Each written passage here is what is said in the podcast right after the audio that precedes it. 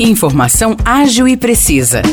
Jornalismo com credibilidade e qualidade. noventa e dois News. noventa e dois News. O podcast do Jornal da noventa e dois.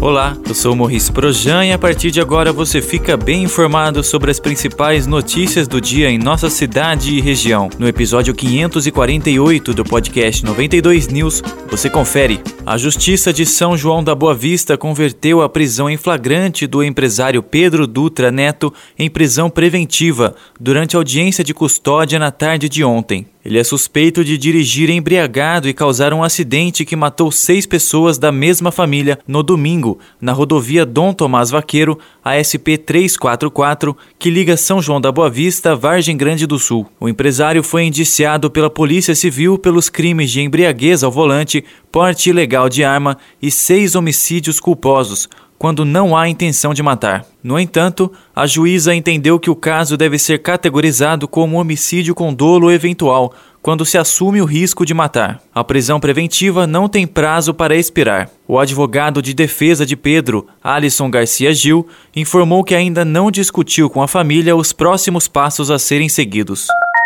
Espírito Santo do Pinhal realiza hoje um mutirão de exame preventivo do câncer de colo de útero, conhecido como Papa Nicolau. A ação acontece das oito horas da manhã até as cinco horas da tarde no Centro de Referência da Mulher Leda Vergueiro, nas unidades básicas de saúde do Jardim Brasil, do Jardim das Rosas, da Vila Centenário, da Vila São Pedro, do Jardim Vitória, da Vila Palmeiras e também no Centro de Saúde. Para fazer o exame, basta ir até a um desses locais citados e não é necessário fazer agendamento. O mutirão é uma parceria entre a Prefeitura de Espírito Santo do Pinhal e o curso de Medicina da Faculdade Municipal Professor Franco Montoro.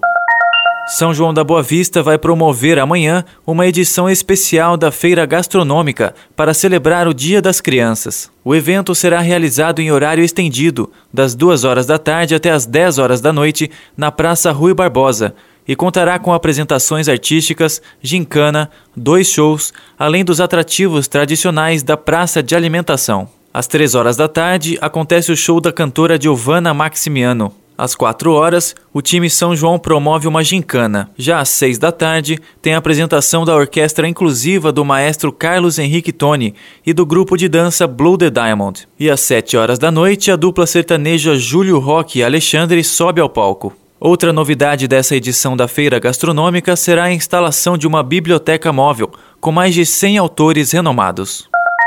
Aguaí e Águas da Prata realizam amanhã eventos em comemoração ao Dia das Crianças. Em Aguaí, as atividades serão no Estádio Municipal Doutor Leonardo Guaranha, das nove da manhã até ao meio-dia. A temática do evento é o mundo mágico da fantasia. Serão oferecidas brincadeiras, gincanas, caça ao tesouro, micareta e personagens infantis. Haverá também distribuição de pipoca e algodão doce. Já em Águas da Prata, as comemorações são da uma até às cinco horas da tarde, na Praça da Bandeira. Serão oferecidos brinquedos, música, pipoca e atividades recreativas. Os destaques de hoje ficam por aqui.